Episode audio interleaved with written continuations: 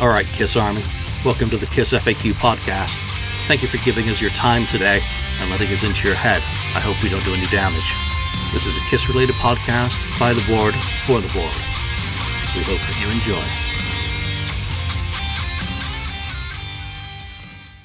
We'd love you to support this show. Please like, follow, and subscribe to us on Facebook, YouTube, and Twitter. Your likes and subscription helps us to grow and attract interviews and content. So please retweet and share our posts. Your contributions are appreciated.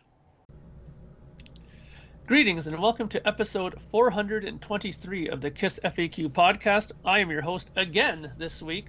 Uh, Mr. Julian Gill is enjoying himself still in the lovely UK. We hope that he's having a great time. Rumor has it he'll be returning to our shores sometime tomorrow. Uh, we hope he has a pleasant flight, and we hope that he doesn't have too many holdups at the airport, and we wish him well. Uh, joining me today is my group of esteemed colleagues. As, as, again, we have Mr. Daniel from Sweden again with us. How are you, sir? I'm a bit under the weather, but uh, okay. Hmm. Our wheeze on the board. I should have mentioned that. Excuse me, my friend. Uh, then we have St. Louis Kiss. Lonnie with us. How are you today, sir? Good. How are you? I'm doing very well. Thank you for asking. Good. And then, of course, we have all the way in the San Francisco Bay Area, uh, the, the, the, the 69th Blizzard. Blah, blah, blah, I'll get that right someday. Uh, Ken Keenan, how are you, sir? I'm doing good. Thank you. The voice of reason.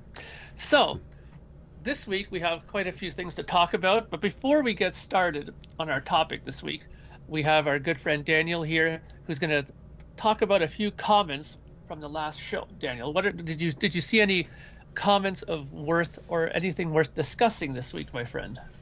Uh, well, I, I think it's uh, a nice tip of the hat to read some of our viewers' comments. So we'll go through some of them. Uh, last week you talked about uh, extreme close up. So yes. there are some yes. comments about that.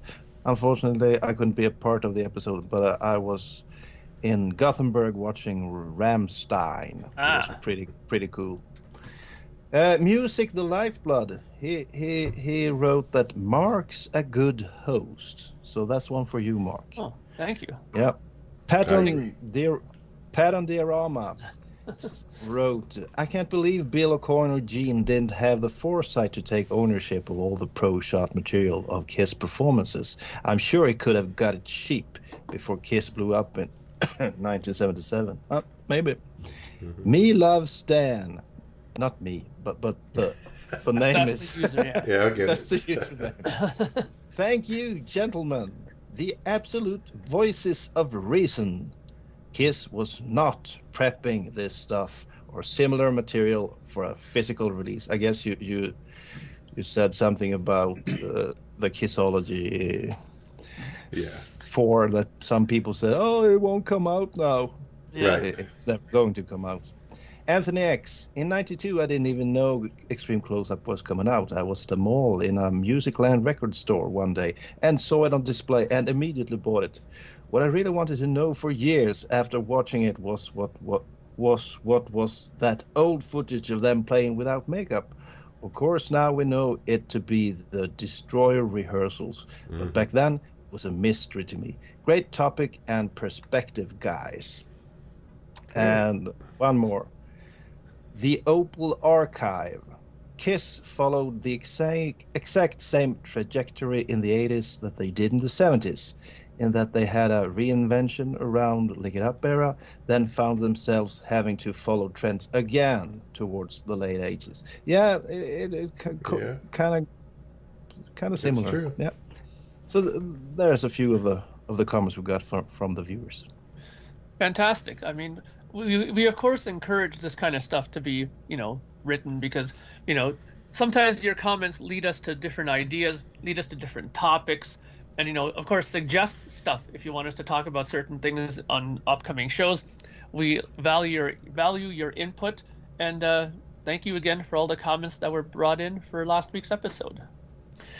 Okay so before we get to our main topic there are two items of news that we need to discuss uh, one of them well I, I don't know most of them both of them i guess are sort of you know i guess kind of important maybe uh, the first one is uh, the Revenge vinyl is delayed a week apparently. So apparently the release, I'm guessing, of the vinyl version of Kiss Revenge is being delayed. Uh, I don't, I didn't hear anything about this personally because I haven't ordered anything yet. Uh, in regards to the Revenge vinyl, I went online just now just to check, and it's still available. It's not sold out, so I probably will grab one. But apparently, uh, the news is that they are uh, delayed a week. Uh, any comments about this? Let's start with Ken. Yeah, well, the good thing is they they are actually letting people know it's delayed. you know, they sent. I got an email saying it's going to be delayed. Um, so, and it, again, it's, and that's only just a week, and they're still give, you know, they're giving us notice. So I, that's pretty good. They're on top of it. This new uh, distributor, which I, I, believe is Universal. Um, uh, they're at least on top of it, and hey, then they don't have to hear from a bunch of uh, disgruntled uh, Kiss fans saying, "Where's my vinyl?" You know, you said you'd ship it, Yeah. you know, this and you know this date and that sort of thing. So, but that's a, it's a good thing, and it's not again, it's not that late. Yeah, I mean, if only they would have had that foresight with the Dubai thing. I know I had to throw that in at least once in the episode. Talk about late. you know, yeah. Uh, so, Mr. Lonnie, being the big revenge man here, uh, did this upset you slightly? Or are you okay with this? Or I mean, it's it's fine. It's a week. It's nothing to lose any sleep over. I mean, it's fine. I, I like Ken said, I appreciate them letting us know, and so maybe the day that it's supposed to ship. Oh yeah, by the way, we're not shipping it out today, type thing. But you know, better late than than Dubai. yeah, exactly. Very nicely put there, Lonnie. Uh, Uh, Daniel, uh, have you bought this this album? Did you order this, or, or uh, what's what's your input on this situation? I, I haven't looked it up even. Is there something new on the album? Are there some inserts? Uh, a, a, a new, uh, a new, new color. Is it it's just a color. it's a new It's a It's a new color. color once again. Yeah. okay, well, It's I a know. silver color this time. So silver. That yeah, that that's a pretty cool color for that album. But uh, uh, I won't buy it just to get another color of an album. Now, Even though now- even though it's a great record, I, I already have my old old black one. So that's an interesting comment, though, Daniel. So if they Hmm. were to say one time that you know we're releasing Revenge, it's on silver vinyl, and there's another second album that has a few studio outtakes and one Oh, or two, you would have jumped on it then for sure. Yeah, you should put that song on it. You know, the one he wrote with Snake Sabo from Skid oh Row, yeah, yeah, yeah. and all the instrumentals that we've heard Mhm. in top-notch quality, and the the uh, version with the rapper on one of the songs. You're gonna have to wait yeah, for the haven't you deluxe heard it? Bruce Kulick played it once, uh, a, a snippet of it. They had a rapper on. Which one was it, Long? It was either Paralyzed or Hmm. Spit. One of was them. paralyzed. yeah, Yeah. the one with the mumble. I think Mhm. it was. Big extended Yes, the mumble. mumble. Yeah, and we could get that one as well. The extended mumble version of Paris. Well, at least something new. Yeah, For God's sakes. that's a good. It's a very good point. Very good point. You know, maybe one day they'll clue into this, but I don't think they will. uh, so the other bit of news, and this technically should have been much bigger news in the Kiss world. Unfortunately, it's turned out to be a little bit of a disappointment, and we'll go around the table and talk about this if the, you guys agree on this. Uh, a few days back, there was a cryptic message saying Sam Loomis is returning. He is returning. So everybody started getting excited about, okay, what kind of fantastic things are we going to be seeing now from Mr. Sam Loomis? And sure enough, he put up about 20 videos again, but this time they were all like three minutes long, 12 minutes long, 10 minutes long. Some of them were just video, no audio. Some of them were black and white, and that you know that's fine. But again, no audio. Or they had ones that were like the audio was like you know. It's like so terrible. Like, oh my god, I couldn't even listen to it. It was like horrendous. Now, sure, some of these things are historic. Like they showed Wildwood. They showed. Uh, I, I even have it here, uh, just queued up on my phone here. So he put up Tokyo 95, 10 minutes of that, a three minute segment or four minute of Winnipeg 77, three minutes of Phoenix 1983, 12 minutes of Spokane, Washington 1977, of which the first five minutes it was just footage of the road crew or something hanging around outside the building. I don't know what was the importance of that. Uh, Kiss Beacon Theater 75, some raw footage of Eric Carr. You know, a lot of this stuff was you know it was it was it's good you know but I find that there's a little bit of a letdown for me personally. Like it says here too, like Kiss Las Vegas, 1975, both shows, both shows, but it's only four minutes long. You know, how could that's like clips of both shows, not the whole show, right? Would you have preferred him putting up two videos that were complete, or would you rather him do this kind of like 20 videos of like three minute versions? Let's start with Daniel. The problem is, we all know there has been more stuff leaked that Sam Loomis didn't put out. There are complete concerts out there that's been re- leaked recently in great quality. Uh, so I'm wondering why he hasn't put. Uh, I'm, I'm thinking of one especially that I really like that's out there.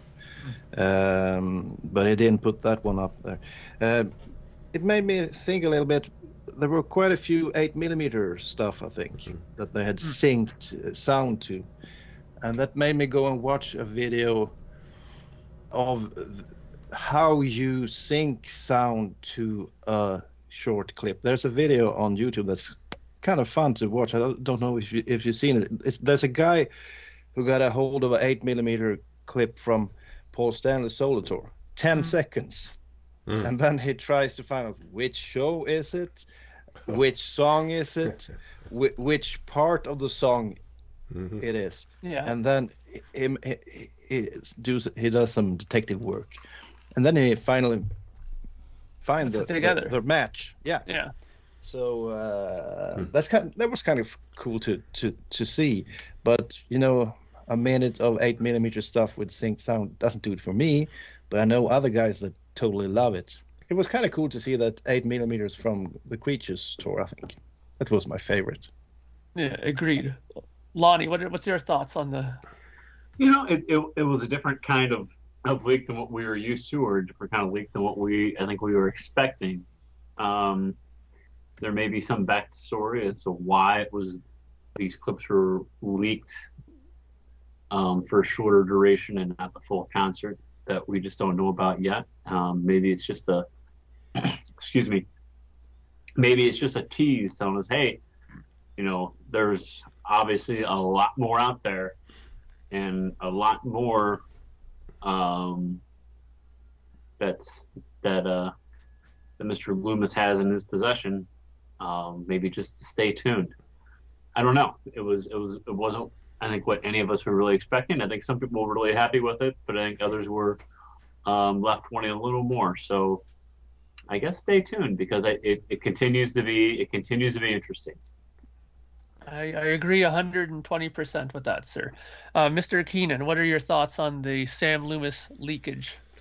Yeah, I mean, I was expecting something a little bit more, at least uh, full concert wise. You know, I was hoping for something like that. Um, yeah, the, the little snippets have this and that. Some were okay, and then there was a couple things that really stood out to me that I enjoyed. Um, I really enjoyed the Live Two promo thing. Uh, I mean, you know, starting, you know, that's my first album I ever bought, so by Kiss.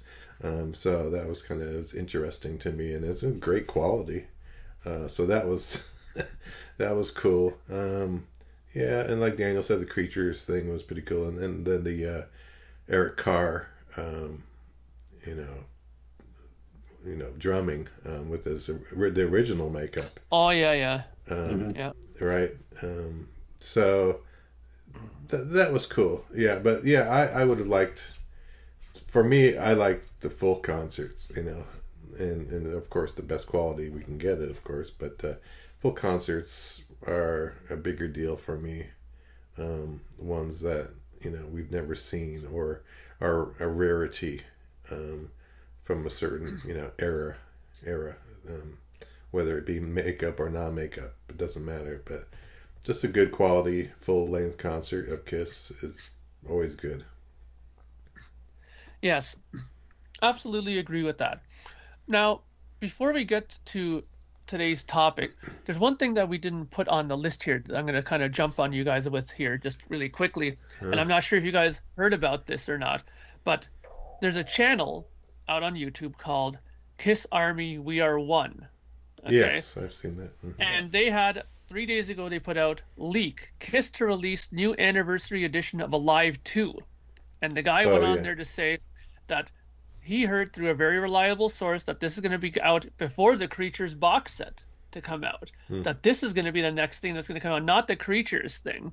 So uh, I found that rather interesting because as he put on there, he said that there was a lot of things that they could possibly do with this because you know it was a big record for them, uh, if they're to do a sort of deluxe box like they did with Destroyer for this, uh, the possibilities could be endless. You know, they could do God knows what with this. Uh, has any of you guys heard of this leak? Uh, what were your initial thoughts? Let's go to Lonnie first.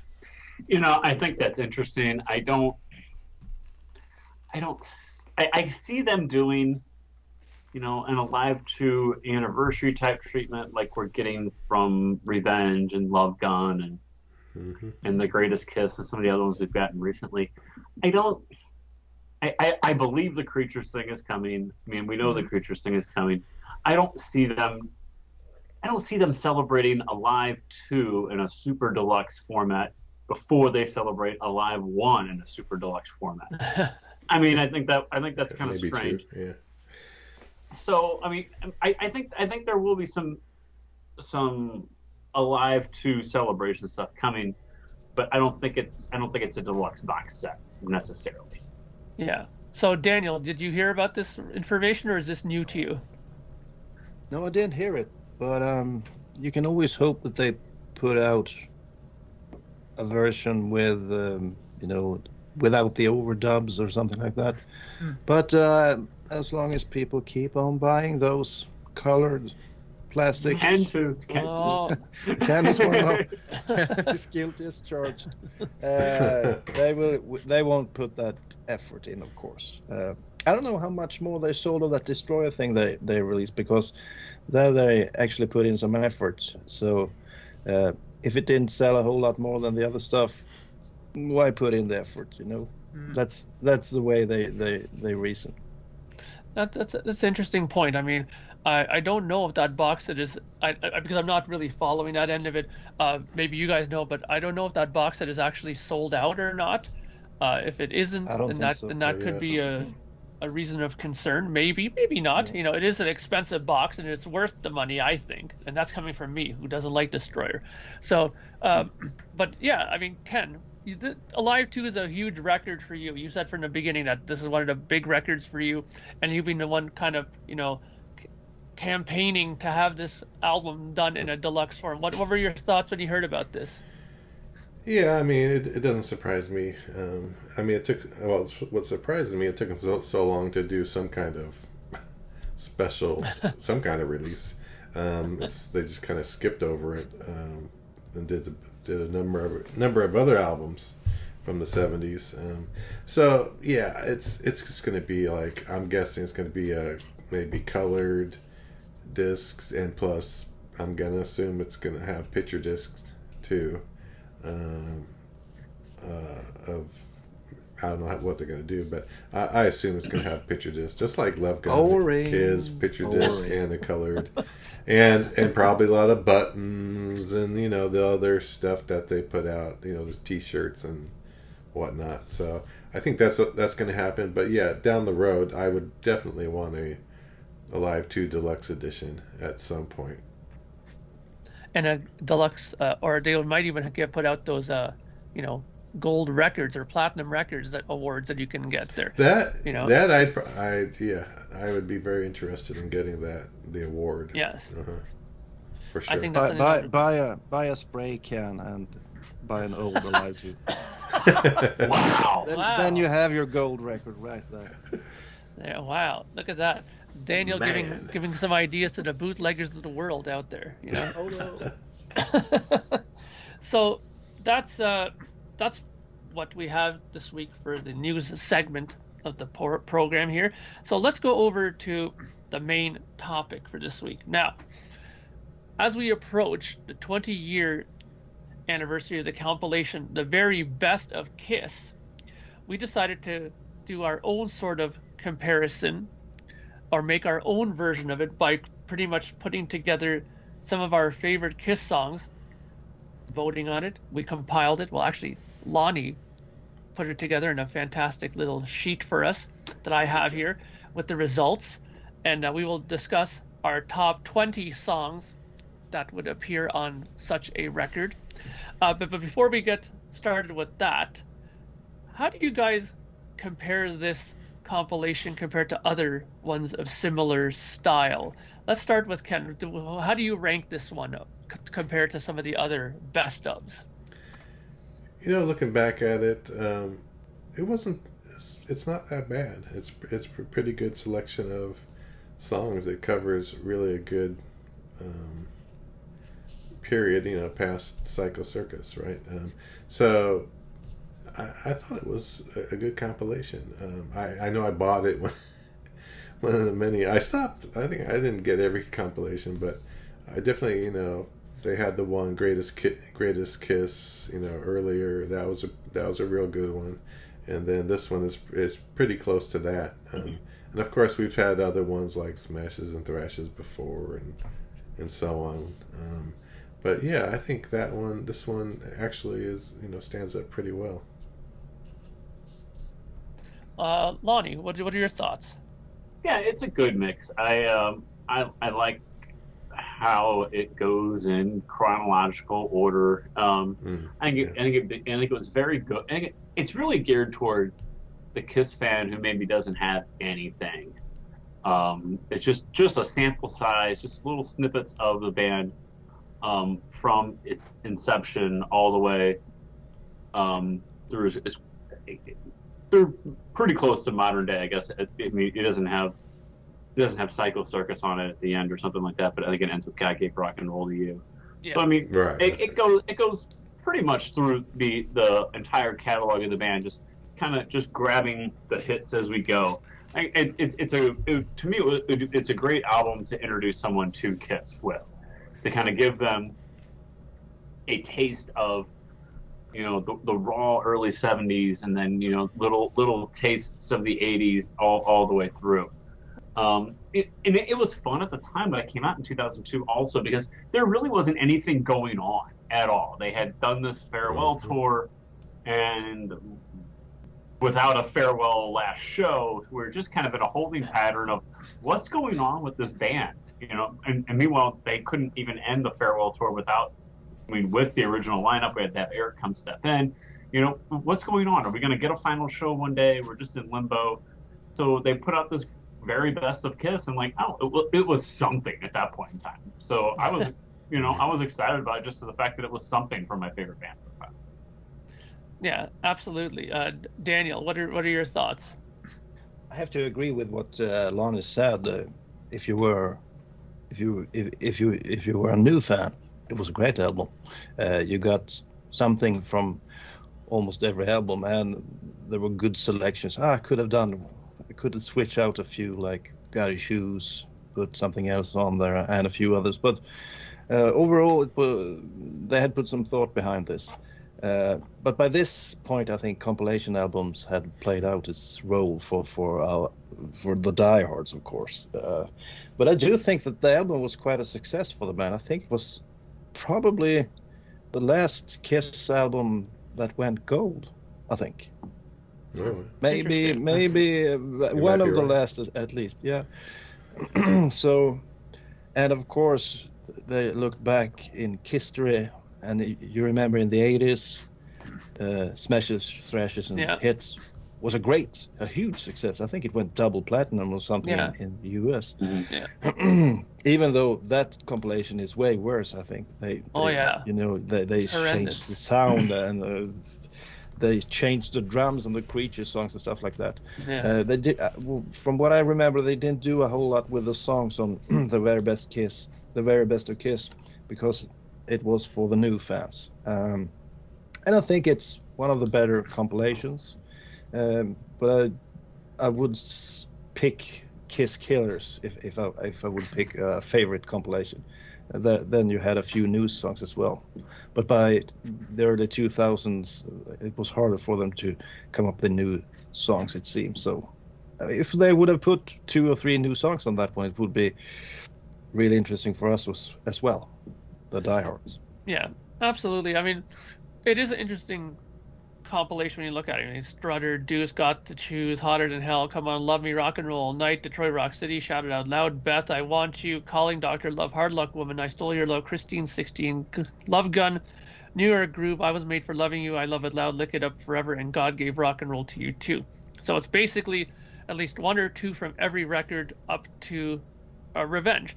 Now, uh, I, I think that Kiss at that point, like you mentioned, really were at their wits' end with compilations. There were so many out at that point. Uh, one of the ones I still love to this day is still Double Platinum. I have a soft spot for that one.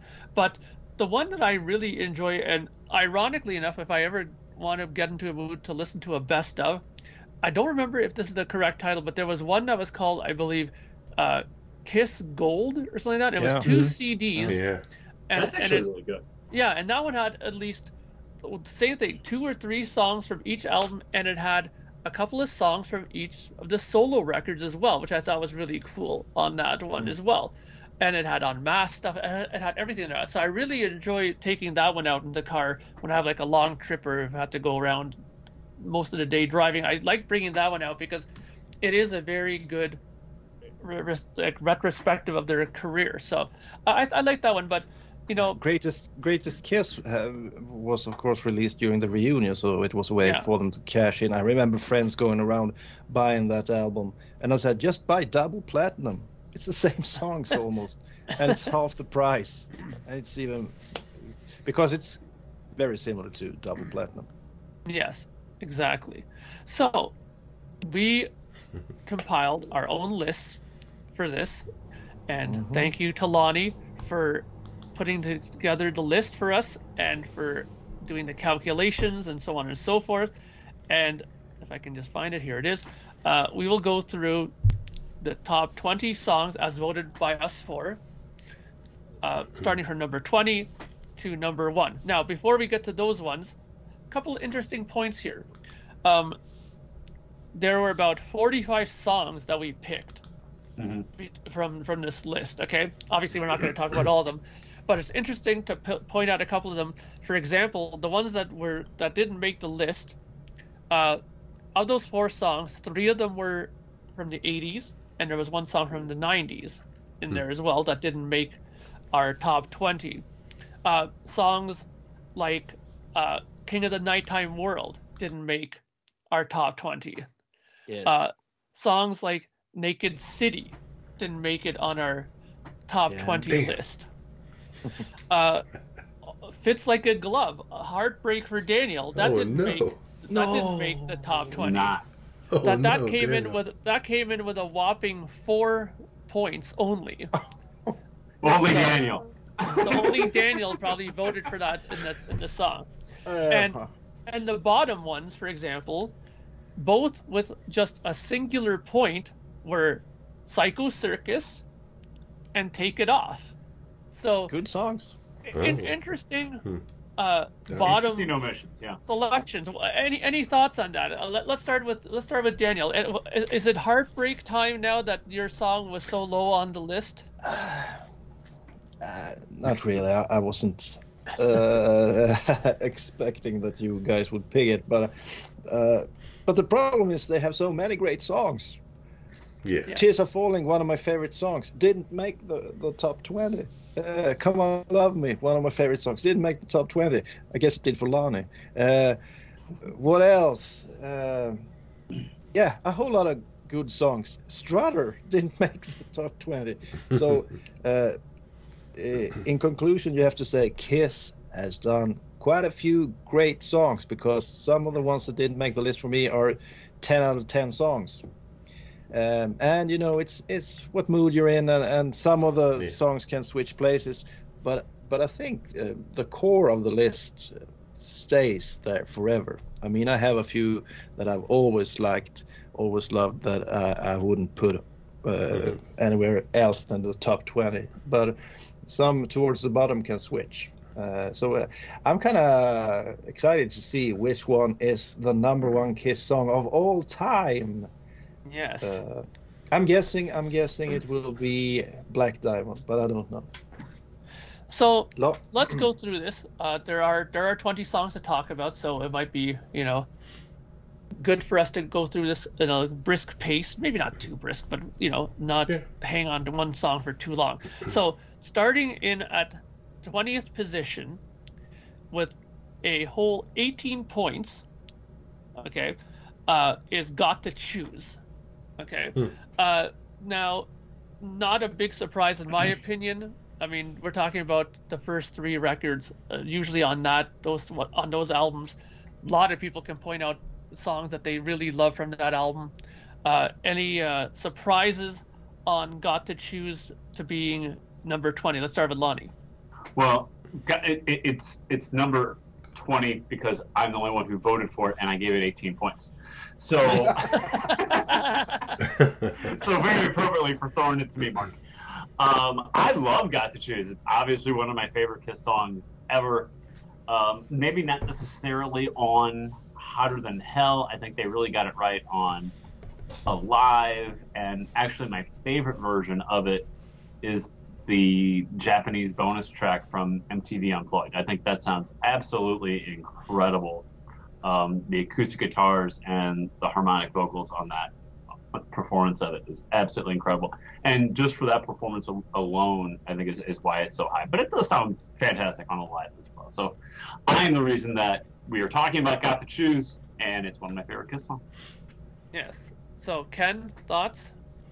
Yeah, it's a great song. Um, though it was not it was not my top twenty one, um, but it is a great song. And like Daniel said, there's so many songs to uh, choose from. Uh, I chose a different song from Hotter Than Hell.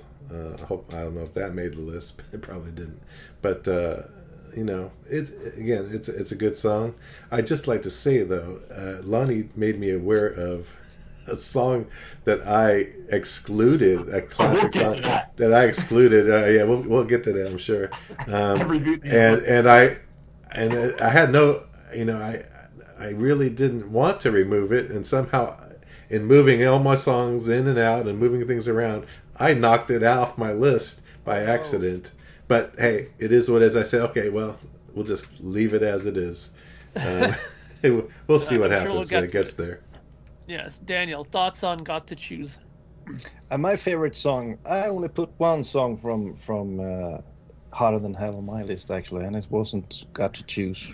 Uh, uh, I never got that one.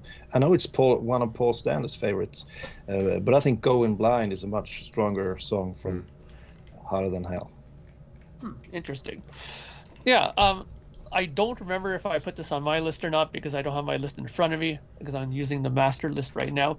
Uh, You did. No, I did not. Okay, so, uh, but I do love this song. Um, it's one of the, actually one of the first songs I learned on guitar from Hotter Than Hell, believe it or not. Mm. Uh, so I do like the song, but you know, like t- the problem with this list is going to be that there's so many amazing songs. And it's how do you pick this one and not choose this one? But let, let's go on to number 19. Number 19, which also came in with 18 points, but will rank higher, I guess, is God of Thunder. Hmm. Now, God This of is Thunder. 18 point, points because of Daniel.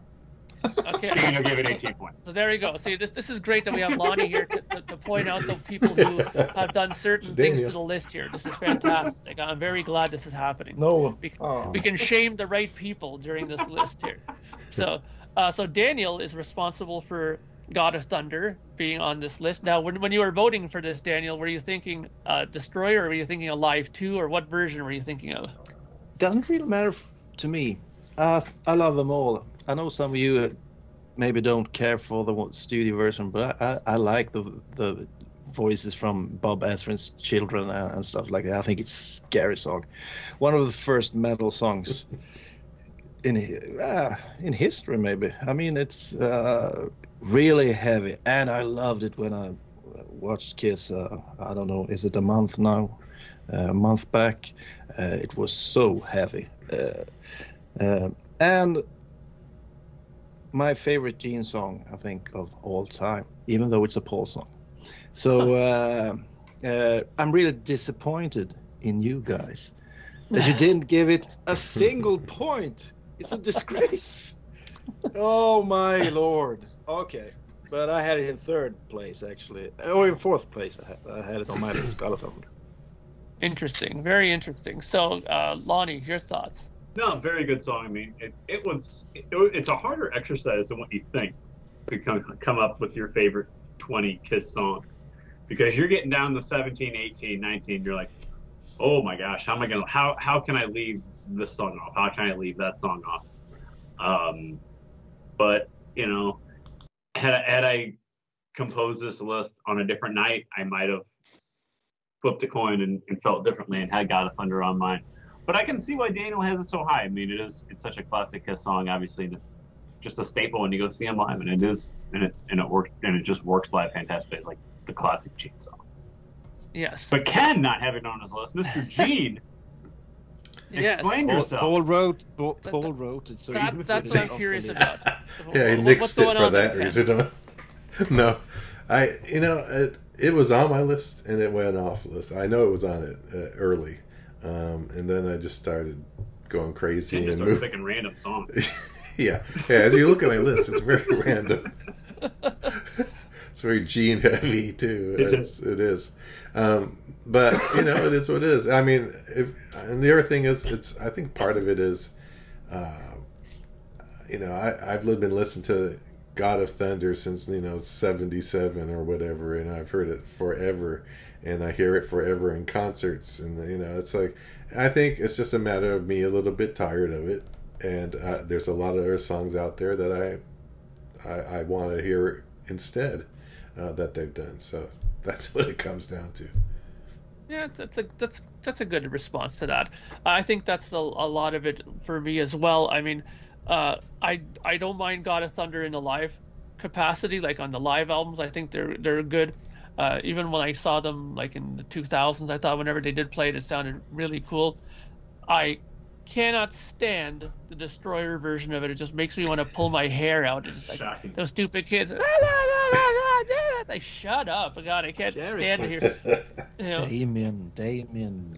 they they do not belong on a, a song like that. Just Oh, just yes, just my opinion. do. Okay, Yeah, but so I didn't vote for it. Uh, so I don't think I voted for it. No, no. Okay, so next up, uh, in the 18th place, we have a true classic amongst the Kiss fans, I'm sure, uh, and that is with 20 points we have Parasite from Hotter Than Hell. Now, of course, this is an Ace Frehley classic, one of the earliest songs that he wrote for the band. You know, of course, you have you know Cold Gin before that, but Parasite is a very early song in his writing stage here. Uh, so, what do you think, Ken? Parasite, 20 points. Yeah, it was on my. That's another one that was on my list. It, it was on there for a short period of time, and then I knocked it off with another song uh, from, not on from that album. So, because I knew Daniel would pick it. No, not that's not the reason. So, Um, of the 20 of the 20 points, sorry, Ken, I'll let you continue in a second, but I'm just yeah, curious, ahead. Lonnie, who, who are the people that voted for this? Of the 20 points, Daniel gave it 14 and I gave it 6. Okay, so okay. continue, Ken.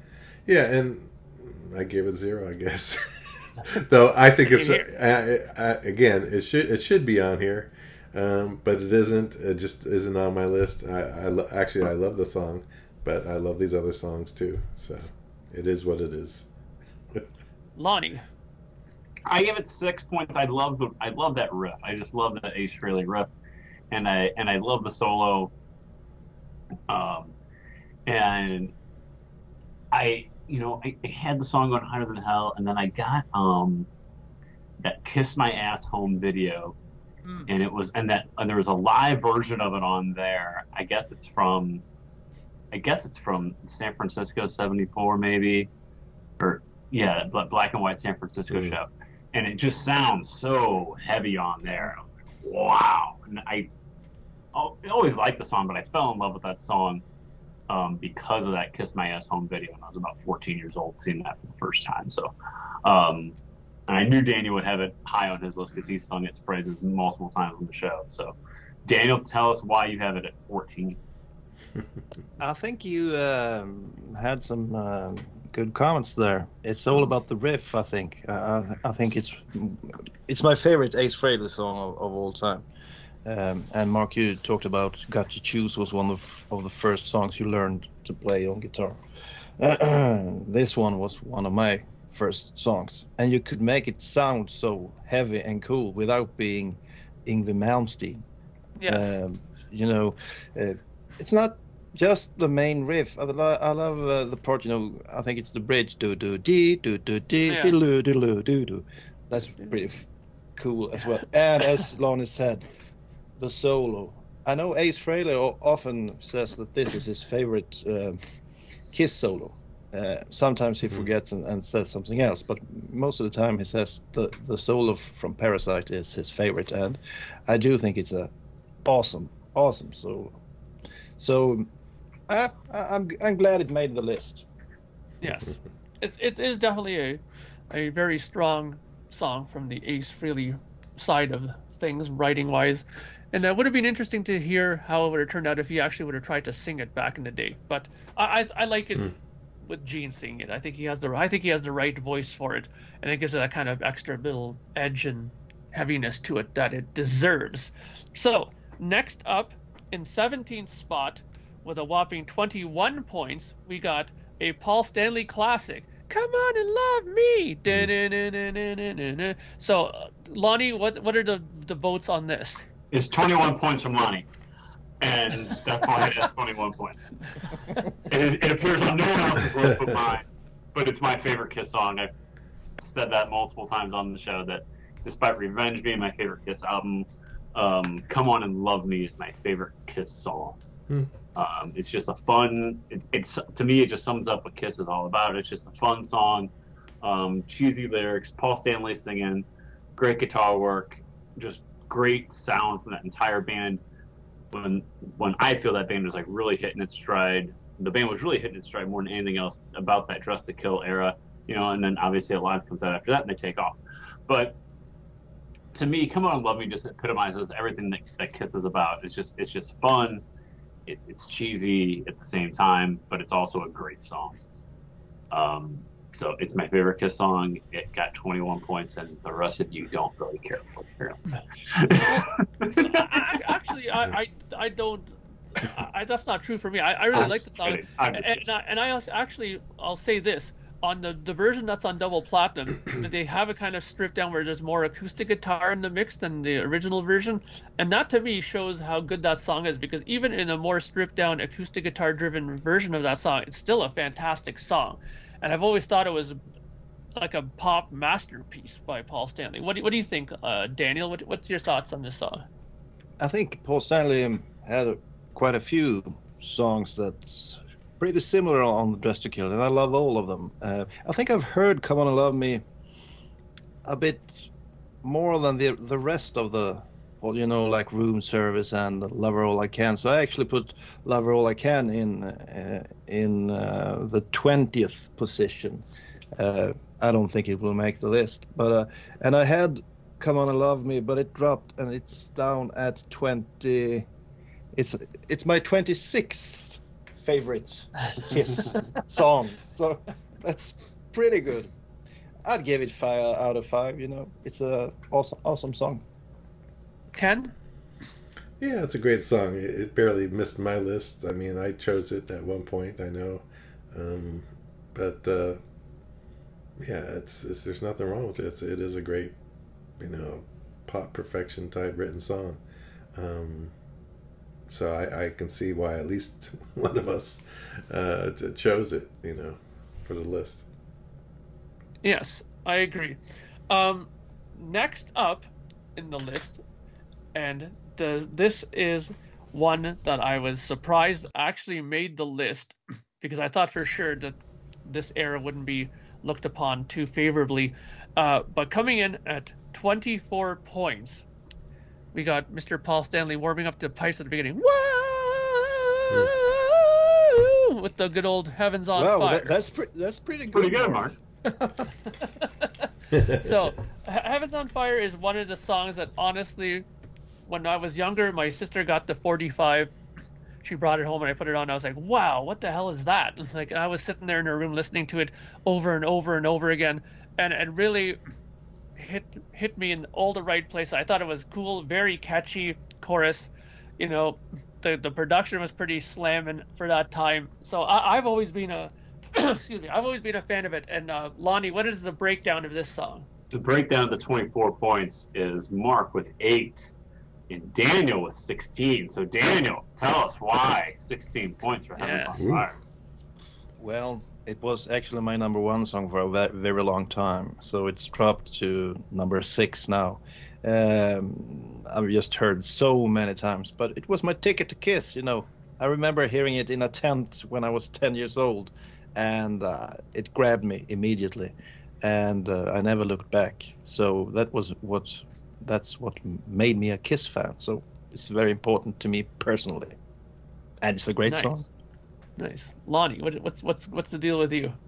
Well, I didn't pick it, but I uh, What's the deal? I do you? like Heavens on Fire. Animalize was one of the first albums I owned that I think I personally owned. My brother had Destroyer and Creatures, and I think the second album I owned, I, I think I, I had Love Gun, and I think I got Animalize. So Animalize is one of the first, one, you know, one of still part of my introduction to Kiss, and Heavens on Fire just. You know, I, I, I didn't know. Was, I'm, I'm so I was young listening to it. I didn't know Heavens on Fire was a single or a, even a video or anything like that. But the song, like, you know, you you can you can tell what a good song is and what what what some of the filler stuff is. And I was like, wow, that's really good. Um, you know, and I, I probably wore my my cassette tape out listening to to that, like re, you know, going back and listening to I've Had Enough and listening to Heavens on Fire, just that one two punch from Mhm. Animalize. I probably wore that cassette out. I mean, it, Me was, too. it was so good. So no, I it was- it was tough to keep that off my list. But Ken, Ken, you have it on. No, Ken, you do not have it on yours either. I did not. So why it. not, Ken? Hold you accountable as Yes. well. It's another one where I did have some uh, non-makeup hits on on the uh, my list, and I uh, they just ended up being removed by a, another song I just inserted. So it just is what it, it is. Um, it's another great song. I'm not gonna you know lie about it. It's just a song that maybe I've heard too much. That's why it gets pushed down a little bit. Yes, I, I, I agree. This is usually what's the, the reasoning behind these selections and where they appear. Now, in 15th spot, we have a song that has probably some of Gene Simmons' finest lyrical work ever, talking about a 92 year old man, and we're talking about uh, going blind at 24 points. Uh, we know that uh, Daniel was secretly hoping for this one. Are you pleased with the result, Daniel? And what's the breakdown, Lonnie, with the votes? Daniel with eight, and Ken, Ken with 16. But Ken says in parentheses, the unplugged version of Going Blind. He's Yeah. partial to that. They're all good, but yeah, that's the best one. Yes. So Daniel, what what what what's your take? Um, I guess it's sort of a ballad, but it's, uh, still is. It still works, uh, you know, when they play live in concert. Um, and I think the vocals on this one uh, is just they're just great. I mean, one of the best sung songs by Gene. I mean, when you hear he, can still do it to this day. He, he, he can sing it so much with, with emotion, and you know the lyrics are um, kind of strange at times, but uh, it's also a fun song to play uh, uh, on- on the guitar. Uh, so my favorite song of of Hotter Than Hell, but it it wasn't in the beginning. I think also MTV Unplugged what was when I you know opened my eyes and, and saw this song. I hadn't really thought about it before that. And also I remember they that Kiss played it in '93 live on that um, you know Foundations Forum show, and it hit me like, whoa, can they do this song live this good? Uh, so it became a favorite pretty late for me, but uh, I love it. Okay, so how about uh, Lonnie? What's your thought? I like Going Blind. It's it's it's different. Um, I think I, I will echo what, what Daniel said, and Ken's probably going to say as well when he talks about it because he didn't specify that he likes that unplugged version. it was kind of a throwaway for me for a long time until MTV Unplugged came out Um, and I Actually, I, I just have to Go say one thing. I, th- I don't think it was MTV Unplugged that changed my mind. It was that time they played it on MTV. Just Paul, Paul and Gene, Gene if you on they're sitting on Oh, Mo- yeah, stools, most wanted, right? most wanted. I remember that now. Yeah, Oh, that was that was really cool. Yeah. Good. No. Um, but I, I think I got a greater appreciation for it um, from MTV, MTV Unplugged. It was more of a throwaway for me for a long time until then. Same thing with Coming Home, which was a tough one to leave off on my list too, because if I if I were to vote with for Coming Home, I would have said the MTV Unplugged version as well, because that's another song that it was just kind of a throwaway song off of, of Hotter Than Hell for me for a long time, and now you know it, it's higher, it's much higher on my list because I really I really like that song. But but Ken Ken gives it 16 points, so tell us why. Ken. Yes. Yeah, I just think it's a great song, and like Dan said, it's it's a it's different, or maybe you said it, Lonnie. Is you know it's a different type Kiss song. It's not your standard Kiss song. It's not necessarily a ballad. It's kind of a ballad. And if you go on Hotter Than Hell, it's kind of like a power ballad in a way. Um, but then when it became unplugged and and like Daniel said that I guess it was most wanted. I, I, I remember watching it on TV when they play. I was like, wow, this is just just the two of them playing uh, this song was just amazing, and then their harmonies, you know, uh, it, it was just like, wow, this is just new life into the song. So Yes. I, you know, ever since then, more so, uh, I, I've loved it. And then Unplugged, they did it there, and that was great too. So always loved it. It's going to be high on my list. Fantastic. So that was number 15 in our list. Coming in at number 14 is another Ace Frehley classic. Ooh. I mean, his first classic, in fact, we're talking about Cold Gin. So Hmm. we know that uh, this one is going to be high amongst us Ace Frehley fans. Um, I'm not sure what I did with my vote on this, but I know I've really loved that song. In fact, I was thinking about covering it once for one of my records as part of a bonus track. I haven't done that one yet. I've done many Kiss songs, but not that one yet. And one day I will get around to uh, Cold Gin. But Cold Gin, 24 points. Lonnie, what's the breakdown of the uh, voting on this? Someone had it high, and Oh, no, Lonnie's Lonnie- frozen, and Oh, no. Lonnie's gone. So so much for the Lonnie is- breakdown. So the breakdown is not going to be present here. You can say if you, if you voted for it, you could say you voted because I know I did not Uh, vote for that one. Believe it or not. So did you vote for this one, Daniel? Yes, I did. Number 12 on my list. Um, Ah. Once again, a true Frehley classic. Once again, a great riff, mu- much like Parasite. And uh, I just never get tired of this one. And I think it works well live as well. And even though audiences might not know the song, they always get into it uh, somehow. So, so it, it has something, you know, it, it has that's something special. And and according to my list, which I finally found here, I gave it uh, number eight, eight points Hmm. on here for for it as well. So obviously I had it pretty high up on my list. So what about you, Ken? What's what's your feelings on Cold No, Gin? it's it's a great song. It's one of my you know more favorite songs, but it's again not on the list. But uh, it it's a classic that you know it sometimes does need to be played live um, to appreciate it more um, than it is on the, you know the first album. For instance, it, it is better live. So uh, and then they do their little choreography. Uh, they used to do Yeah. with that song too, so that that always helped on the live version. But yeah, great song. I I, I don't have any you know reasons to say it shouldn't be, but uh, it wasn't on my uh, 20, 21 list. Yes. So coming in at number 13, we have our next song. Now, this is one that's a little bit up the uh, discography. It's not part of the first three albums. And of course, there's another Paul Stanley song. In the morning, I hold my. So it's I Want You Oh, yeah. from Rock and Roll Over. Uh, this comes in with 25 points. Uh, I'm going to check here really quickly if I voted for it, and I did not vote for it at all. So, who amongst us here voted for it? Did you vote for it, Daniel? And did you vote for it? Let's see. Daniel, let's start with you. Number 17 on my list. Uh, I fell in love with this song when I when they played it as an encore during the Hot in the Shade tour. I got a hold of those Detroit concerts, and just hearing that encore on the Hot in the Shade tour was uh, mind blowing. Uh, and that was when I rediscovered the song, and it's always been a favorite uh, ever since. Great.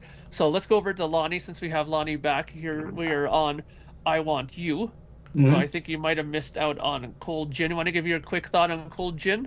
Um, Cold Gin received votes from. Hold on, I'm pulling back the spreadsheet back up here. But Cold Gin received votes from Mark with 14 and Daniel with 10 for the 24. Um, Cold Gin's good song. I love the riff onto it. I love the riff on it. Just kind of, you know, very, very Ace Frehley like with the riff. Um, very stand, very what makes an Ace Frehley song an Ace Frehley song. They're just so just riff heavy than anything else. Um, but definitely, but definitely a great, but definitely great song. Um, I want you.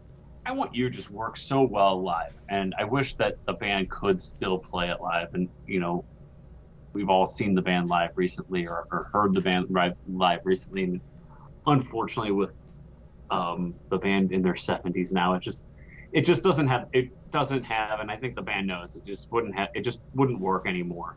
Um, but when they did bring it back, like in 03 and 04, and they were playing it again, like, oh, it was so cool because one, it was so cool because it was just a different song in the set list for crying out loud Yeah. because they were playing the same damn thing for years and Mhm. years and years during the reunion tour. Um, the fact that they just had one different song in 03 when they came through there was, was, was uh, was satisfying enough for me. Um, I Want You is very high on Ken's list with 20 points. And it's Ah. and it's on Daniel's list as well with five points. But um, you know, we, we talk about first impressions of the band and lasting impressions of the band, and I know, you know, Ken, your first impression of the band was rock, rock and roll over, hence why it, it, it's so high on yours. That's definitely understandable. Absolutely. Um, Yeah. So yeah, for me, it was number two on my list um, for those reasons. One of the reasons is well, it's a great song. First of all, uh, it starts off you know acoustic, and, and then it comes in and blasts you in the face after that. Um, um, and that is the song that when I was over at my friend's house, he said, "Listen to this." He put it on, and th- that's what started it all for me. Um, he put it on, and you know, again the acoustic, and then it kicks in. I was like, "What?" I like, "What is that?" You know, this is this is you know really interesting. It's cool, um, and uh, turned out to be you know rock and roll over the beginning of rock and roll over, and it's like ever since then, uh, I was uh, you know been hooked. So. Um, and that was, you know, long back in 1977. So, um, great song. Always like it. Always want to hear it. Uh, best version for me is on Rock and Roll Over. Nice, nice. So next up is our number 12 selection. And this song got 25 points. And it's not a big surprise in my opinion. It is one of their more popular singles, I think, overall. And uh, uh, even considering that it's coming from a record that I despise personally, uh, Uh-oh. I, I'm I'm not surprised that it's as high as it is because I'm pretty sure I even voted for it, and that is "Shout It Out Loud." Mhm. So, uh, what's the breakdown with this one? It's the first song that all four of us have on our list. Wow. Uh, Mark with one point, Daniel with one point, um, Ken with 19, and I have it for four. All four of us voted for Shout It Out Loud for the total of 25 points. Fantastic. So let's start with Daniel. What's your thoughts on "Shout It Out Loud"? I don't know what's left to say about Shout Out Loud. It, it's just a classic Kiss song. Mm, I like the, uh, you know, Gene and Paul taking turns singing it. It has always worked perfectly live, uh, still to this day. Um, they did it during the non-makeup era, at least towards the Revenge era, and it was awesome. And in the beginning, of course, it was great as well. Uh, just one of those songs that you can't you know uh, stay stay away from because it grabs you It's a perfect party song. Very nice, Lonnie. Yeah, if you're gonna have a, a greatest hits of, of Kiss, Shout It Out Loud has to be included. It's it's just a staple song. You you look forward to it when when when you go and see the band live. It, it has to be played and usually played pretty early on just to get the crowd fired up and and and going. So I mean, it's it's it's it's four on. It's, it, I, I gave it four points, but I mean, it, it, I I couldn't leave it off my list for those reasons. Exactly. And Ken? Yeah, I've always loved this uh, song, and it's it's the anthem that I haven't gotten sick of yet. I mean, very well said. It was just kind of trying to redo it, uh, you know, rock and roll all night, um, do another anthem, and I think they hit they hit it, you know, the nail on the head, on the head there with this one. Um, you know, the especially with you know the always love the trade off, you know, vocals uh, between between Gene and Paul because you don't get a lot of that. Uh, but whenever it happens, it's it's really a special thing, and they should have done a lot more of it, in my opinion, on mm-hmm. on songs, but they didn't. So, great song, catchy, like Daniel said, great party song for sure. Absolutely. So now we're at an interesting point in the list. We're at number 11. So the last song before we hit the top 10. Uh, this song is uh, a fav- one of my favorite songs for sure, and it comes from my favorite non-makeup album, Asylum. And I'm very happy that it got as high as it did at, at the number 11 position. And it, with 28 points, we have King of the Mountain. So, Lonnie, what's the mm. breakdown with King of the Mountain? Breakdown King of the Mountain is Mark with 17 and Daniel with 11 for 28 points. Asylum guys. Yep. Yeah, so Daniel, further thoughts on King of the Mountain? Uh, perfect song. Um, I love I love the intro by Eric Carr. I always liked the drum intros on Kiss songs, like I Love It Loud and and, uh, and this one. Um, they didn't do it too often, uh, but the drum intro and of course Paul's vocals. Uh, I like the lyrics, especially when you were a teenager. Um, I'm just sad they didn't do it a whole lot live. They tried it a few times and then they never played it again. Yeah. So that's uh, really uh, bad. Yeah. Lonnie, any reason why you didn't pick this? Um, because it's it's it's tough picking your favorite 21 Kiss songs. That's why I didn't pick it. Um, but I like King. Of, I like King of the Mountain, and I and I knew it would be represented well by by several members of the panel. Um, but it, it's good. I, I, like I like working out to King of the Mountain. It's a good get you fired up tight song and really get your blood pumping and, and get you going. But just couldn't crack my top 21, unfortunately. Yes, Ken. Yeah, I hate the song. No, not really. It's wow. it's great. No, wow. it's no. I love the song. It's it's a it's a good, good great song. Like Daniel was saying with the drum intro and all that. Um, you know, it's one of those. Actually, that well, Asylum didn't even make my list, believe it or not. Um, uh, any song from there, though it almost did, and I think it fell off the list again. But uh, yeah, I, I, can see why it's been it's chosen. It's a great lead-off song on that album. Really good hard rocking tune. Um, always good to hear it. So um, yeah, nothing to say bad about it. All right, so now we're coming into the top ten, and now coming in at number 10 with 33 points is a song that I remember the very first time I heard this song, I was like, whoa, that guitar riff is fucking really heavy. And then I realized that it was also the entrance music for one of my favorite wrestlers in ECW at the time named Taz. And he used to come in all the time to the ring with War Machine. And ah. I loved that song, and I always thought it was a really cool, heavy song you know, what a way to close off Creatures of the Night. So, what's the breakdown for this, Lonnie? Well, Mark, despite you loving the song, you gave it zero points.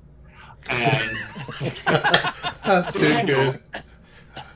Ranked at the highest with 17, Ken with 5, and me with 11.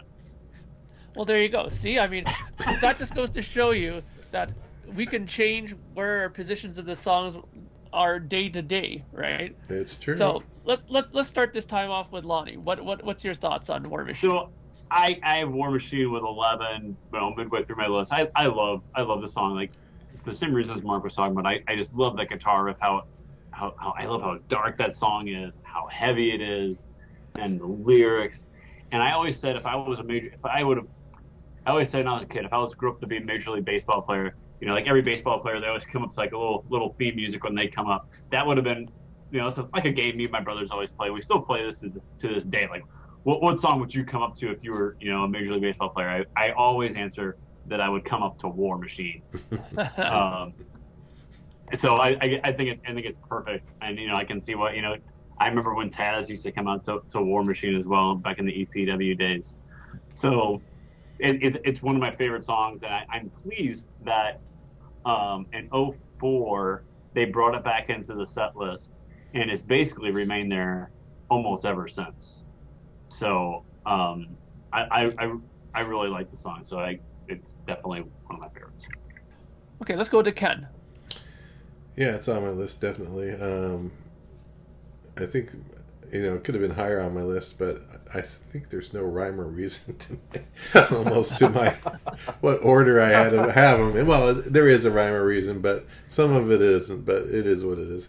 Um, but yeah, classic. First time I heard that when I first got Creatures, I, I was like, this is just an awesome riff, you know, cool song, you know. And then they had the tank and all that kind of stuff to go with the War Machine. You know, it was just it's just a classic song, and I, I can see why they still play it live. So great, great song. Yes, Daniel.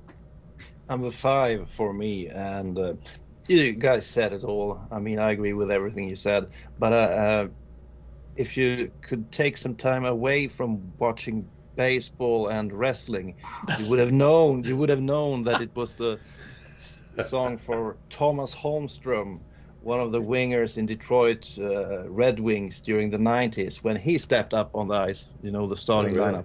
He had War Machine. Oh, really? Eh? His intro song. Yeah. Interesting. Oh, I didn't know that. Very interesting. I, that, that, that's a good point. See, some we, you can always pick up some good quiz uh, material here off of this show. So thank you, Daniel, for that little bit of Kiss trivia there. Okay, so next up we have the number nine song. So now we're getting to the really meat and potatoes of the list. Um, this song has 35 points. It's on the second album, Hotter Than Hell, and it was a song that I really liked the first time I heard it. Uh, it was even on their original demo that they did, but my favorite version of this song is actually on Alive Three. I really love the way they played this on Alive Three, and that's watching you. Mm-hmm. So what's the breakdown with this, Lonnie?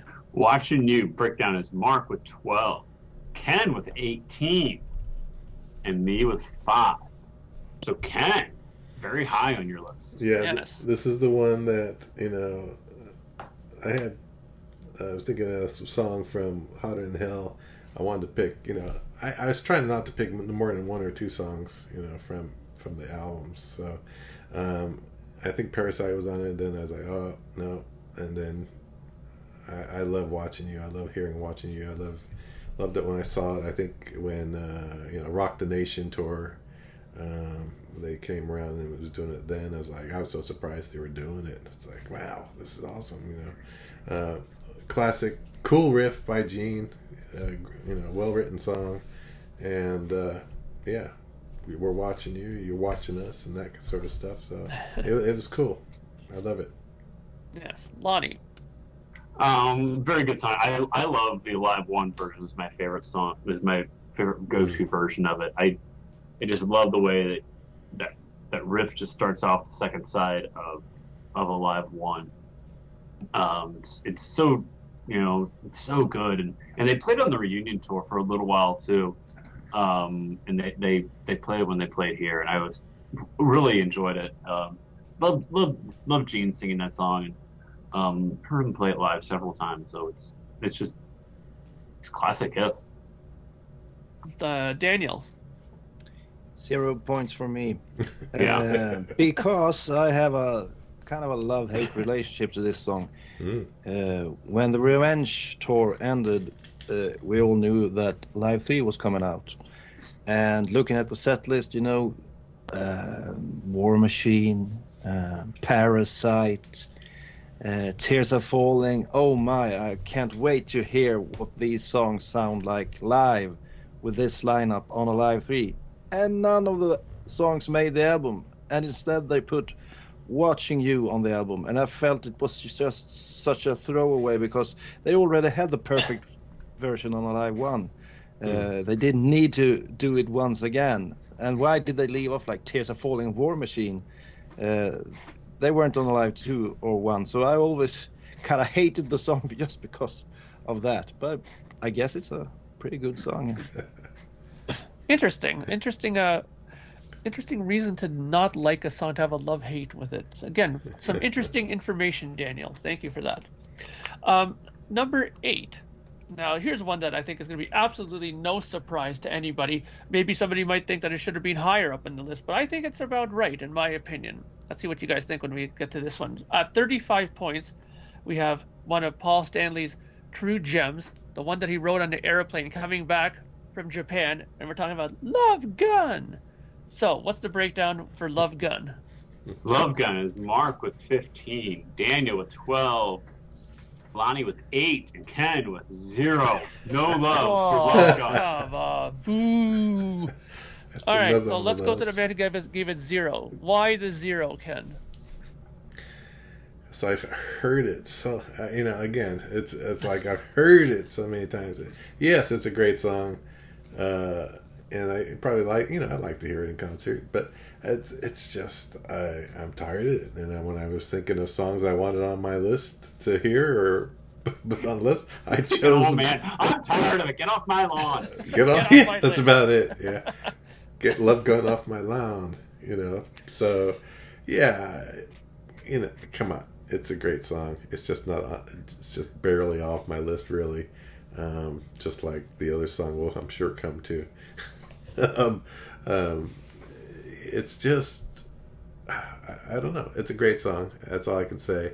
It's not on my list, and it is again what it is. Yes. I think So- I, I hit more on you know Gene songs. I was you know Yeah. that I tend to lean towards. You know, Yes, that's true. So, Lonnie. Um, Love Gun's just classic Kiss again, you know, and, I, I think that's going to be a theme. I think go, moving forward with, with a lot of these songs is Paul Stanley really at his best. Like I remember, like uh, like when Sonic Boom and Monster were coming out, like Paul Stanley saying like I couldn't write a song like Love Gun again if you put a you know literally put a gun to my head. I mean, it's it's it's so good, and I, I, I love it when they play it live and the fireworks that coincide with it. Um, it's just great. It's just one. It's one of those songs that it's the reason why we love this. Why we love this band. Daniel? Yeah, it's just a classic Kiss tune. But uh, in later years, I really enjoyed. have you seen that clip from from the movie Role Models when a guy explains oh how smart Paul Stanley is yes, yes. for when he wrote that song? Uh, I don't know how, how how you can sing it. I mean, if English was my first language, and you sang "Love Gun" like that, doesn't it seems kind of strange to you? Uh, if I would translate it into Swedish, and I would have one of the biggest bands over here singing that in Swedish, I would kind of wow. But when it's your second language, it, it doesn't work like that. But like just Yeah. belting out "Love Gun" all the time, ah, it's kind of kind of fun. Interesting. Well, that, that's another example of how sometimes a meaning of a word in one language is something different or looked at differently in, an, in another language. So, very very interesting. See, we always learn something fascinating with Daniel with these kind of little informational bits here. Um, coming in at number seven is a Gene Simmons song, believe it or not. Uh, and this is a song that I've always loved. Uh, I, I always think of the Three Stooges uh, when I think of this song for some reason. Uh, well, I'll explain. But uh, my favorite version of this, or actually not my favorite, but one of my favorite versions of it is when they did Sonic Boom and they did the, that CD of the re-recordings of it. I actually didn't It's mind. no this, one's favorite version of it. no, no, but that's not my favorite. But it's it's one it's a version I didn't actually mind because it, it because they used more modern gear. It it sounded a little bit more, give it a bit more of a heavier edge to it from the original. Now, the reason why I think of Three Stooges is because in one of the Three Stooges uh, segments, they have a thing where it's like calling Doctor Fine, calling Oh, Doctor yeah, Howard. yeah, Call... So that reminded me right away of Doctor Love, and I think that's what also inspired Gene Simmons to write "Calling Doctor Yeah. Love." So what's the breakdown for this? Breakdown. Mark has it really high on his list with 16, as does Ken with 17. I gave it three, and Daniel gave it zero. Ooh. Whoa. No love for Doctor Love. No love. Okay, let's go to Daniel. What, what's going on here? Ah, it's uh, it's a kind of a cool song, but I don't think it has anything that really stands out. You know, it's like a simple four chord song, uh, but some people like it that way. I prefer like you know Parasite, cool riff. Uh, or Cold Gin, a cool riff, or War Machine, or God of Thunder. Actually, when I look at my list, they're really riff. Uh, um, how should I say this? Riff-centric? Yeah, riff centric. Uh, uh, all of the top 10 are riff centric. So I guess that's one issue for me when it's all chords through the whole song. Uh, but, but it's a cool song. All right. Lonnie. Calling Doctor Love. It's good. I mean, I uh, I have it on my list. It's cool. I, lo- I really like Ace's guitar solo on it, Yeah. and I just think that Mhm. that Love Gun version of it works so well that you know it's good when they play it live. But I think that it's one of the, it's one of the Kiss songs that they really got it right on the studio record. Where Yes. you know a lot of these songs we talk about, oh, I really like this version. Oh, I really like that version. Um, What do you mean the Love Gun version? I do like the Love Gun version. No, you mean the rock and roll over No, no, version? no. I'm sorry. I'm sorry. Calling Doctor Oh, I if got you all call these yourself songs a Kiss Are you on- as we go. Get I got a lot. Get out. I got- call yourself Out a of here right fan? now. I got I got a lot going on here. With, um, but call, no, calling Doctor Love is the song I was thinking of. They really got it right on on Rock and Roll Over. Um, it just sounds sounds good on there. Like we're talking about, oh, I like Yeah. this version of Watching You Live, or oh, I like Going Blind this version. But the studio version of, of Calling Doctor Love with Ace's guitar solo is is perfection, really. Yeah. Ken. Well, Gene perfected this song. You know, he did "Bad Bad Lovin'" and all these other songs. And he finally Yeah. got it down to you know calling Doctor Love and and I, I you know sometimes uh, Dan you say riffs, but it's it's such a great simple riff that's catchy that that works. I, I don't know that that works for me. I like both type types of riffs. Uh, if a riff is a you know a good riff, it's a, it's good. But um, yeah, the solo like the solo is just one of the one of the best uh, Ace Frehley solo you know solos on record. It's just a fantastic solo, and that's what always stood out to me um, at the you know when I first heard it. So, and it's one of it's probably my first favorite song when I got into Kiss. So that's another reason why it's really so high. Yeah, that that guitar solo actually I think was voted as probably one of the best Kiss guitar solos of all time. It was in the top five, I know for sure, of this It's one list I saw. solo. Yeah. Yeah, definitely. Now we're on to number six, so we're one away from the top five. Uh, this song is just an absolute barn burner. I love this song. It's a great opening song. Um, it's on an album that had quite a bit of difficulty being made. Uh, who knows who played on what? Uh, I think we know who played the solo on this song. I think it was Robben Ford. I believe it was. They said I don't remember, uh, or Steve Farris. But uh, we're Steve talking Farris. about at 46 points. We're talking about Creatures of the Night. Yeah, Steve Farris was that. Yeah, one. Steve Farris. So what's the breakdown for Creatures? Creatures of the Night, Mark with 11. Daniel with 19. I have it with 16. Ken, no love for Creatures of the Night. Oh my god. See, this is this is typical uh, uh, hate for Paul Stanley when you when you're just saying that you I just uh, hate when when Paul. when you keep accusing us of hate of Gene Simmons, you're hating showing your hate of Paul Stanley here. So let's go to let's go to Ken. Yeah, it's I, well. First of all, I knew you guys all would choose that, so I thought it's going to get on the list. So I'm going to do put one of my songs that I like Wow. on the list. So, uh, I mean, that's part of the reason. Actually, there was another song that I'm surprised I didn't put on my list. That's another Paul Stanley song, a lead off song for the next album um, that I like better than Creatures of the Night. I, I like Exciter better than Creature. That's just me, but uh, that's what I would have put in, over Creatures of the Night. But it didn't make the list. Yeah, I got a lot of Gene, heavy Gene stuff going on here. Yes, Daniel. Um, for me, it's the heaviest Paul Stanley song of all time. I think um, maybe in competition with um, "I've Had Enough" into the fire and one or two. Exciter is a heavy one as well. Um, uh, I uh, enjoy this one, the studio version, perfect, and the Alive Three version I think is a great one as well. So just perfect heavy Paul Stanley song. Yes, Lonnie. Well, I love creatures. I just I just love the drum intro and the guitar just screeching in, and it's it's so dark, so heavy. I was so glad when they brought it back when they were playing in Vegas back in 14, and the first time they had played it in so long. Um, I just love the song. Paul Stanley's vocals are just incredible on it. Um, the band just sounds great. Eric's drumming. It's just it's it's just fantastic. So it, I had to rank it really high. Great. We're on to the top five. These are the top five songs that we picked for this list. So coming in with 49 points, we have, and Ken will be very happy to hear this, a Gene Simmons masterpiece.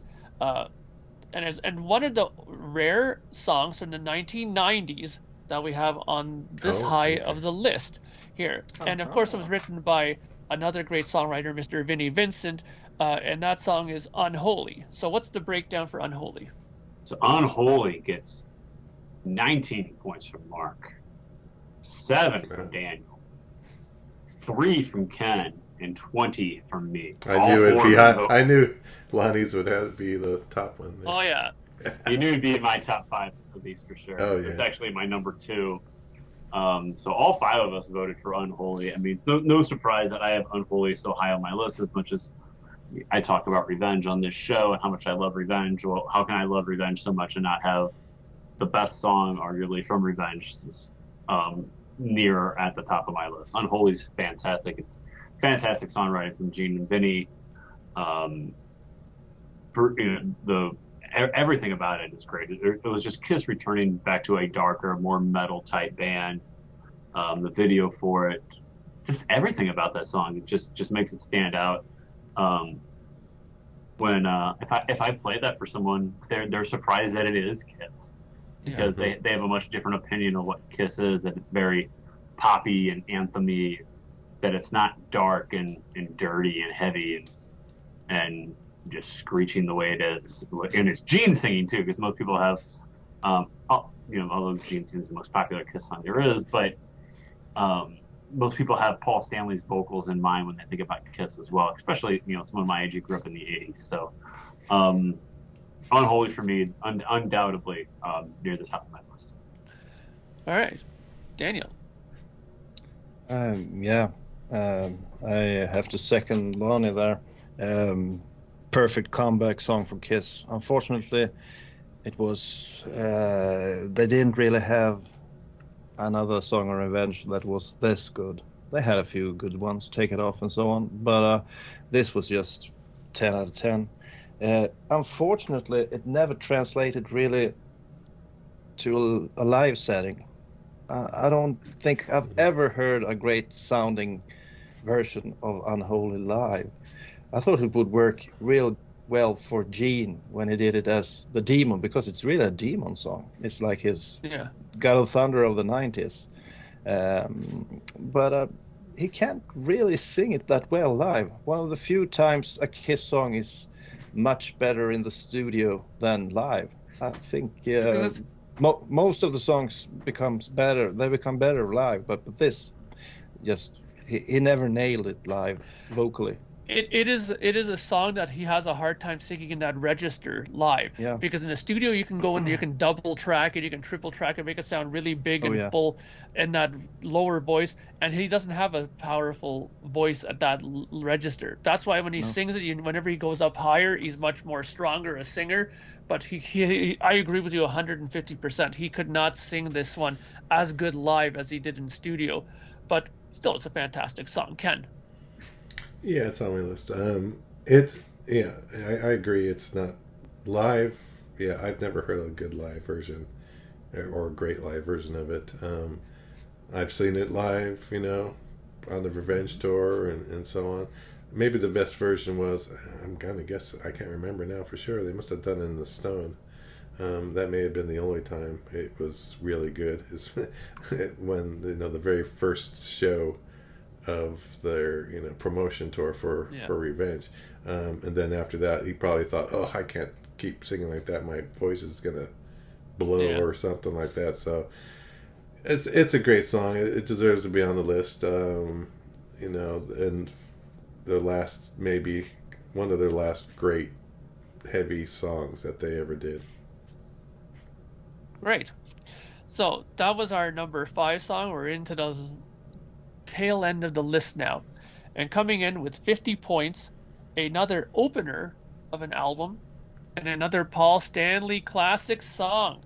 We're talking about I Stole Your Love. Dun, dun, dun, dun, dun, dun, dun. Hmm. So, what's the breakdown for I Stole Your Love? All four of us voted for I Stole Your Love. I gave it 14. Ken gave it 7. Daniel 9. And Mark with 20 points for I Stole Your Love. Yes, I, I'm definitely a big fan of the song. It's one of the songs that I enjoy playing on guitar still to this day. Sometimes when I'm sitting here, you know, waiting for something to, you know, what if I'm saving something or if I'm rendering something or working on something, I'll just pick up the guitar and find myself just playing. I've always loved that opening riff. So, uh, great song. Let's go over to Ken. What what's your thoughts on "I Stole Your Love"? Yeah, I was gonna say you could probably play it while you're waiting for the S- Sam Loomis download to finish. you know, Yes, and yes. Ken, Ken plays it while he's waiting for his Dubai stuff to come in the mail. That's right. I've been playing it forever too.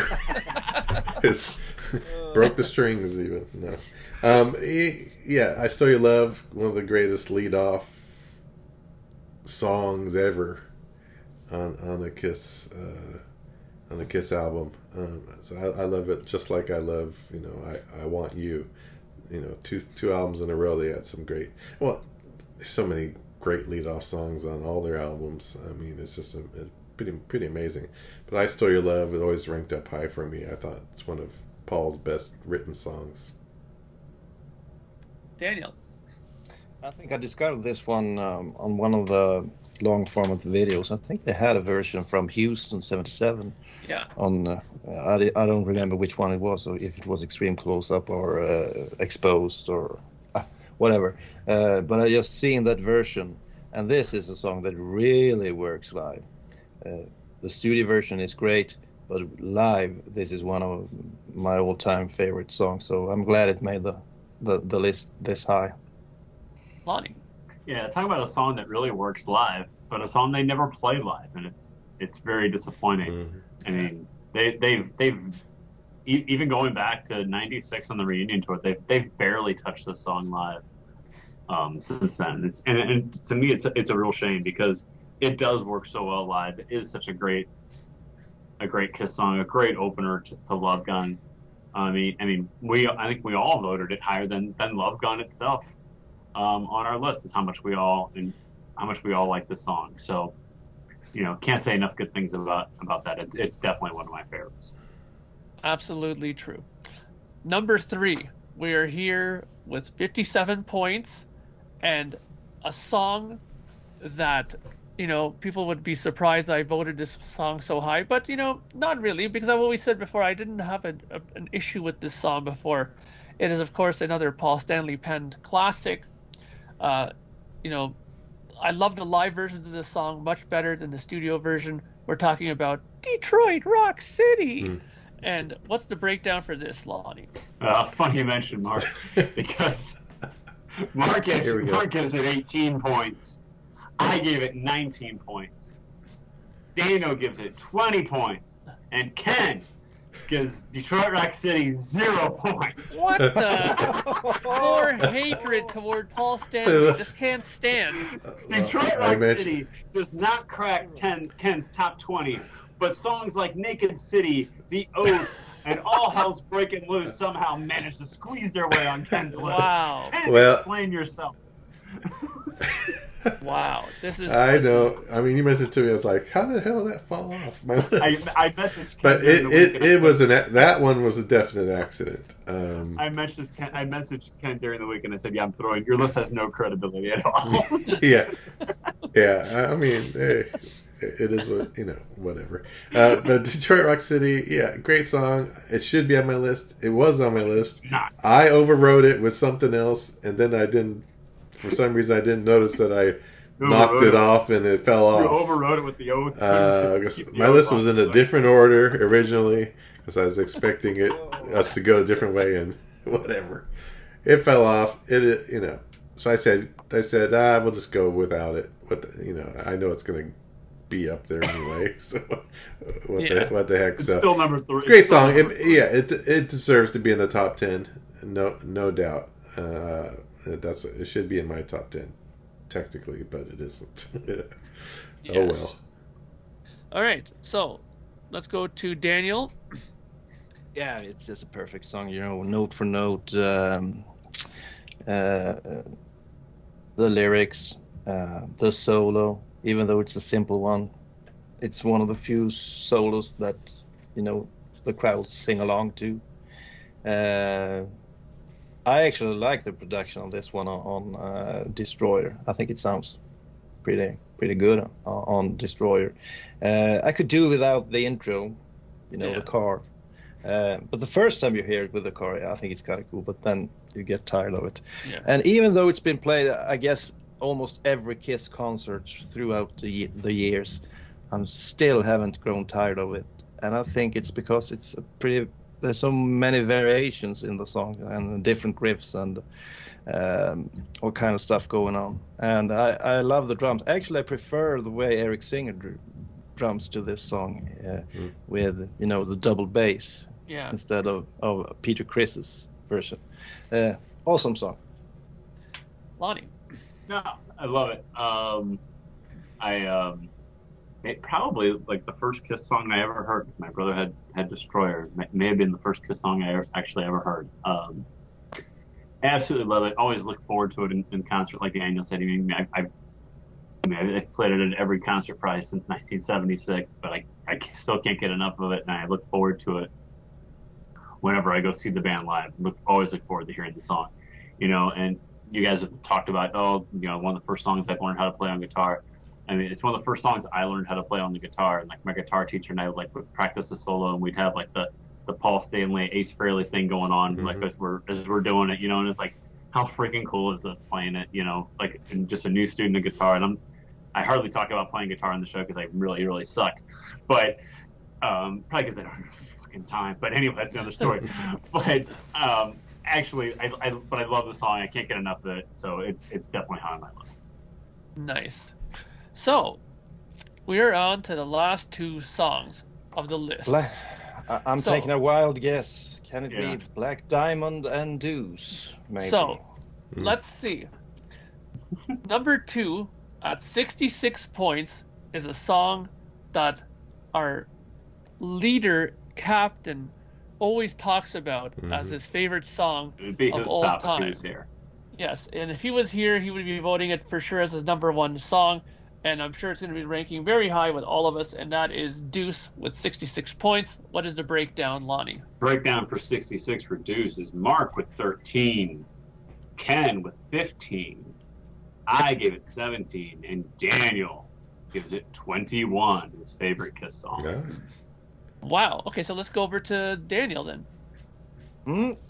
Um, I really don't like the studio version uh, on the 1st Mhm. album. I never cared for it. So uh, I didn't really listen to this one until Alive 3. On Live 3, it was given new life, mostly through Eric Singer's great drumming, uh, but also Bruce Kulick. Bruce Kulick uh, did some tasteful guitar work on that song. Yeah. And I always go to that version. Uh, that's my favorite version, the Alive 3 version. I think it's Alive 1 is great as well. Yeah. Uh, that that's awesome as well. But when I heard the Alive 3 version, uh, when I looked back, it became one of my favorite songs. Ah, the, maybe Creatures of the Night could be number one or Detroit Rock City, uh, but this week it was Deuce. Nice. So let's go over to Ken. Yeah, I mean, without a doubt, this is one of their greatest songs and one of one of Gene's best ever songs. Um, still, people wonder like, what's a deuce? what are they doing? What are? But you know, um, it's it's it's just a great song. That's why they keep playing it. You know, just like Detroit Rock City, um, they they they'll play that forever in concert until they hang it up. You know, they'll be playing In those five, in, in ten years. in 10 years at the never ending tour. the never ending tour. Trademark Yes. that. Um, so, uh, yeah, Deuce is, is heavy, and I agree with Daniel that it's, yeah, it's another one of those songs that live is the way you want to hear it. Uh, there's a lot of songs on the first album that are that way, where all of those are, are better on their live versions too. So, great song. Yeah. Lonnie. Um, I love Deuce. I, I really do. It is one of my favorites, and I I like it when they open with Detroit Rock City, but I always feel like Deuce should always be the opener. I think I think it works so perfectly as an opener. The curtain drop, and it's just, it's just fitting for it. I, I I love it as an opener. I love the song. Period. I love the energy that the band gives off when they're playing it live, and even the, the cheesy and corny dance that they do at, at the end of it together. Mm-hmm. You know, you want to you want to talk about you want to hear a, a rise from the crowd.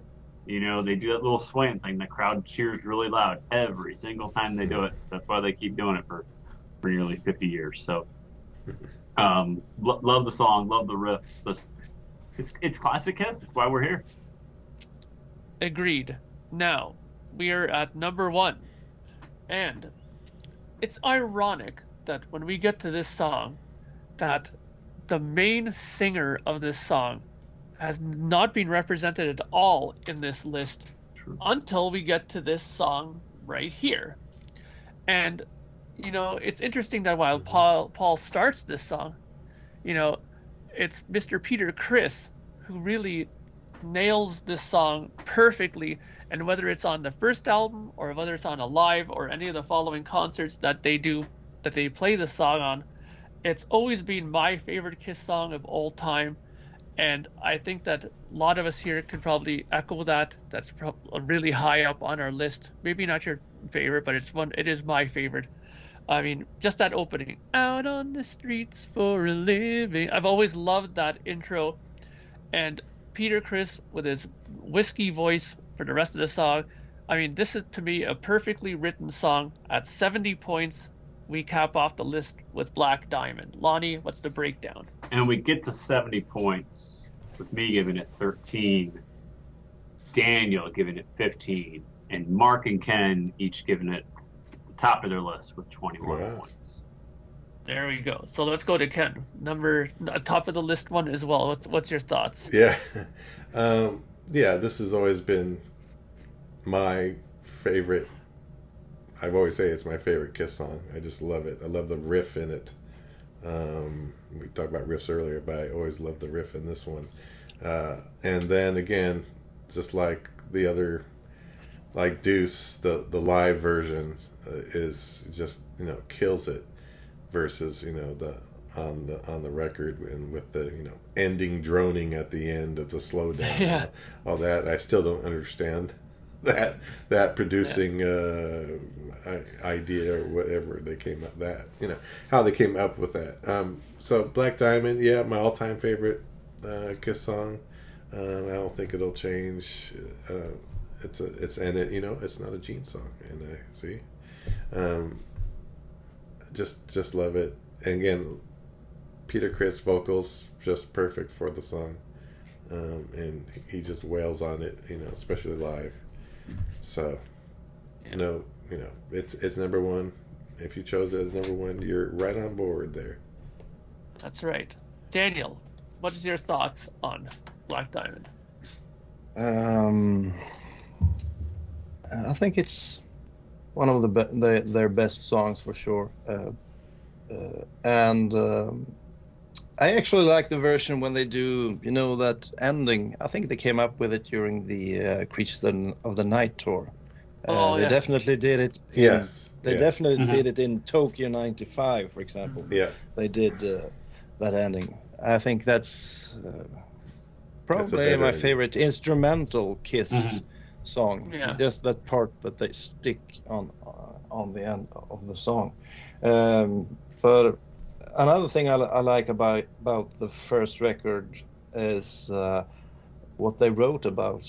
At this point, they try to be kind of street, you know, kind of Yeah. dangerous, and you can see it in a lot of the songs. For example, Black Diamond and uh, um, some of the others as well. Um, uh, for example, Cold Gin uh, feels like very street, dangerous. I, I know Mark at, one point said it was kind of a New York album.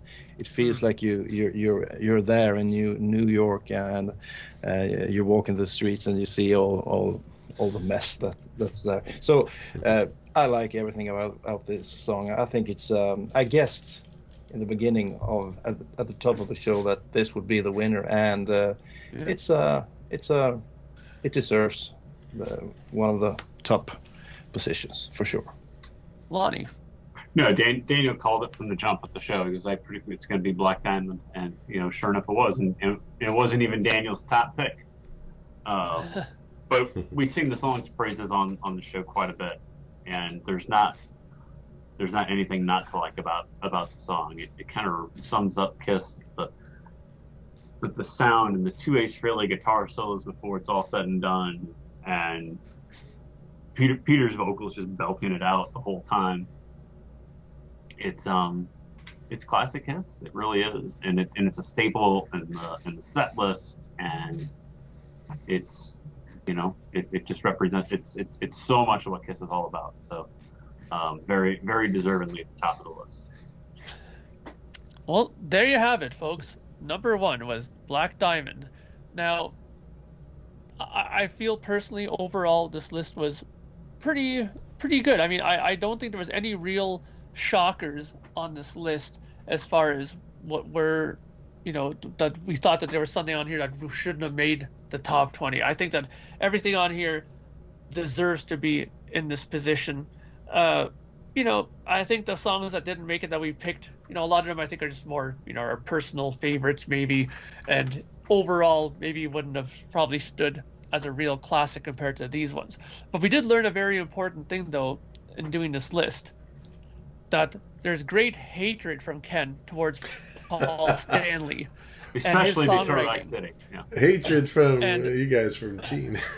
and, and, and maybe it is because of our dislike of Gene Simmons. Uh, he's thinking, but at the end of the day, look, we like what we like. We today our list is like this. Tomorrow it could be a completely different list. Maybe some other songs that are being picked, and you know other ones wouldn't have been on here. So this, my friends, is probably one of the longer episodes we've done in a very long time. So I know a lot of you Kiss people out there have been clamoring for a longer episode. So here you go. You have a longer one this week. I'm sure Julian will be more than pleased to have to go through this one. Uh, and uh, we can we can put in some timestamps so you don't have to watch all of it. that might be a good idea. Yeah. And uh, yeah, I mean, but I think most people will be in, they enjoy these kinds of breakdowns of of songs. Just to say, Yes, Ken. I had eight Paul Stanley songs on my list, so Mm. not much. I leaned a little bit on the Gene side, Eight? but Eight song, eight Paul Stanley songs he likes better than Detroit Rock City. Yeah, there you go. that one. So it would So- have been nine. Yeah. So that's this episode for this week. Thank you very much for watching. Uh, be sure to leave your comments again this week. Let us know what you think. Was our list good? Do you think we missed some obvious things? Do you think we're crazy? What's your thoughts on Ken's hatred of Paul Stanley? Uh, and also, uh, you know, be sure to give us some ideas if you're thinking about some future future episodes. And uh, you know, we look forward to hearing your comments. Uh, so let's leave it at that. So on behalf of myself, Daniel, Ken, and Lonnie, we will all see you next week and have a safe and happy weekend. Thank you for spending time listening to the Kiss FAQ podcast today. All sales are final, there are no refunds. If you'd like, look us up on Facebook or come over to the Kiss FAQ message board and discuss the topic we've broadcast today. Don't forget to rate us on iTunes, Spreaker, or wherever you've listened to the show. We hope you'll join us again.